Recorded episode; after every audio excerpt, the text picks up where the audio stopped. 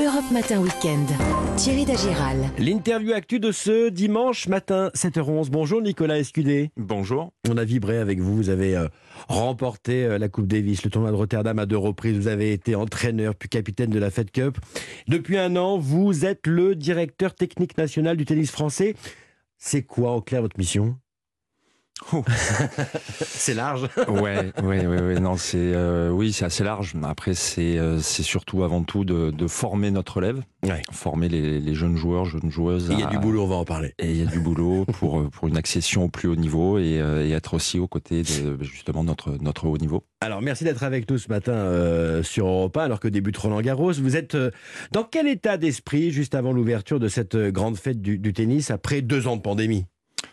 Excité, Ouais. Excité, forcément, c'est euh, c'est la grande fête du tennis euh, en France, c'est euh, c'est notre vitrine. Euh, Aujourd'hui, Roland Garros, sur un aspect même économique, fait fonctionner toute toute notre fédération. Ouais. C'est un événement magnifique. Je Les pense qu'on va- travaux sont terminés. Exactement, les travaux sont terminés. On va revenir à une jauge, jauge pleine. Mhm. On l'a dé- déjà vu aussi sur le sur la semaine des qualifications. hein. On a explosé tous les records en, en termes de, de fréquentation. Les, les allées étaient bondées. Il y avait les queues pour aller sur les sur les sur les cours. C'est complet pour la quinzaine, là Ah oui, c'est complet. ouais. C'est complet. Donc euh, non non, euh, su- super excité. Euh, Tirage au sort donc connu depuis euh, jeudi soir. Le tenant du titre, Djokovic, va, pourrait euh, retrouver Nadal dès les quarts de finale. Là, ce sont les, les grands favoris. Oui, les grands favoris. Et dans cette même partie de tableau, je dirais qu'on peut en, en- en glisser un, un troisième qui, certes, est difficilement, euh, qu'on peut difficilement à, à date placer comme favori en tant que tel, mais qui est Lequel un outsider incroyable, Alcaraz. Euh, Bien sûr, 19 ans, espagnol. Ouais. Il est prêt pour Roland Garros. Est-ce qu'il a la méthode Est-ce qu'il a le rythme Est-ce qu'il a l'expérience? Ah, l'expérience, euh, non, je dirais qu'il l'a pas vu le vu son jeune âge. ouais. Mais quand on regarde un petit peu la, la progression qui est la sienne, quand Ouais. on regarde les résultats qui ont été les siens ces, ces dernières semaines, quand on regarde les joueurs qu'il a battus, parce que là on va parler de- Nadal, de, quoi. Djokovic et, de Nadal. Euh, il a pu euh, il a pu les cirer sur les semaines précédentes. Donc Ouais. euh, voilà, on a trois des des, des favoris en tout Ouais. cas du, du tournoi qui sont dans la même partie. On regarde les filles. euh, Il y a bien sûr la polonaise. Ouais. Elle aussi, impressionnante, euh, victoire sur victoire. Euh, quand on regarde en plus les euh, les scores Ouais. de ces matchs, Ouais. ouais, force. Alors C'est la future nouvelle reine. ah, elle l'est, euh, elle l'est déjà. Après, déjà. euh, va falloir arriver à se, se maintenir à ce niveau-là pour pouvoir euh, bah, prétendre être la reine. Nicolas Escudé, pourquoi le tournoi féminin il est plus incertain?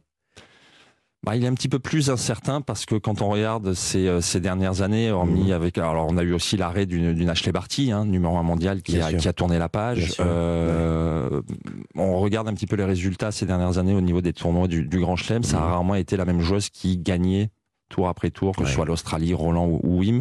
Il y a eu un turnover euh, Mhm. générationnel. Il y a eu une Serena Williams aussi qui a, qui laissé un petit peu de, un petit peu de place. Ouais. Donc voilà, il y a eu plusieurs, euh, plusieurs filles, plusieurs, plusieurs joueuses qui ont, euh, qui ont joué leur carte et qui l'ont bien, qui l'ont bien joué. Mais là, comme on l'a dit tout à l'heure, Ziatek, pour l'instant, à la main. Nicolas Escudé avec nous ce matin sur Europe 1. Côté français, le tirage a été quand même assez terrible. hein. Gilles Simon, Joe Wilfried Tsonga euh, vont affronter des têtes de série. Euh, Mon fils, lui, bien sûr, est forfait. Vous dites quoi, c'est dur? C'est dur. C'est dur, faut pas se cacher. Et là, on parle que des garçons, mais c'est la même chose aussi chez les filles au niveau du tirage au sort. hein. quand on regarde certaines de, de nos joueuses qui vont avoir à, à rencontrer tête de série 2, tête de série 3, tête de série 4, c'est euh, c'est vraiment un tirage au sort très très difficile. Euh, aucun, aucun joueur français ne sera tête de série. ouais. C'est une première depuis 20 ans. Vous vous dites quoi là Il y, a- il y a du boulot, on, on le disait, et on va, on, on va en reparler. Ça vous inquiète ou pas? Il y a de l'inquiétude? Je dirais pas de l'inquiétude parce que euh, on va pas être là à se mettre la tête dans le trou Bien parce sûr. que justement euh, on n'a pas de, de Français ou de Françaises qui euh, qui arrivent à reprendre le, le flambeau par rapport à ce qu'on a pu connaître sur ces 10 15, er- 15 dernières années Ouais. avec euh, avec une génération en or parce qu'il faut pas l'oublier au-delà de ne pas avoir gagné un grand chelem c'est des palmarès juste extraordinaires mais inquiet oui, oui, parce que euh, cette relève, elle est où? Après, euh, sans dire qu'on hérite d'une situation, euh, elle met du temps. On a de la matière. On a de la matière Vraiment? chez les juniors en dessous. Mais où est-ce que ça freine? Où est-ce que ça bloque? C'est-à-dire qu'il y a des tonnes de petits mômes qui jouent sur les terrains partout en France. Il y a un million de, de, de licenciés. de licenciés, donc ça c'est quand même un chiffre.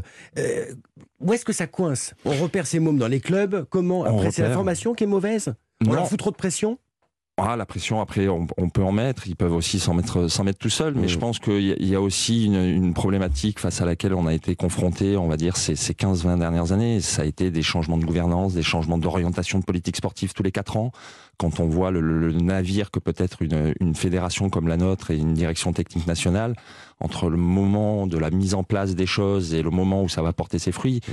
c'est très compliqué si c'est pour euh, changer de bord quelque part tous les quatre ans. Donc, faut absolument arriver à retravailler dans la dans la durée et surtout euh, travailler dès la, dès la base et être aligné de la base, à savoir des clubs, des jeunes, de la détection, de la formation, jusqu'au plus haut niveau. Je rappelle, Nicolas Escudé, que vous êtes le directeur national technique du tennis français. Ça veut dire que vous êtes directement impliqué dans l'avenir du tennis français? Vous dites quoi ce matin? Quelles sont vos solutions? Qu'est-ce que vous répétez finalement en longueur de journée? Ça fait un an que vous êtes en poste, euh, un peu plus d'un an. Vous dites quoi aujourd'hui à, la fédération? Vous dites quoi aujourd'hui aux dirigeants du tennis français?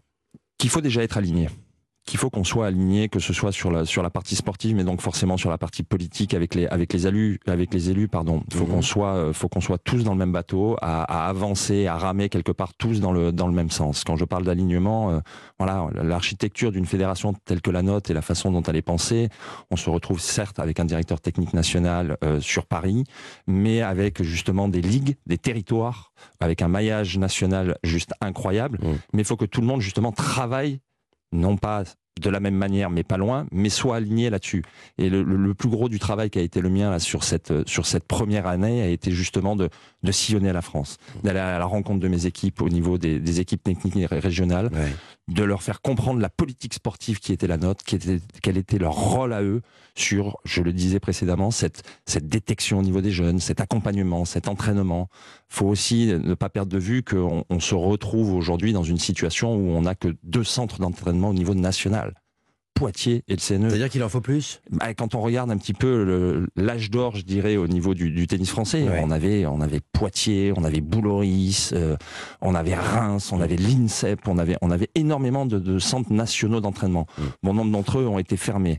Après, aujourd'hui, on a, on a un manque aussi de densité au niveau vivier, au niveau des jeunes, et particulièrement sur la filière féminine faut réactiver tout ça. Et c'est le travail entamé. Dernier point, on se souvient euh, l'an dernier de la japonaise euh, Naomi Osaka qui, qui, avait refusé de participer aux conférences de presse pour préserver sa santé mentale. Ça avait fait polémique, on s'en souvient.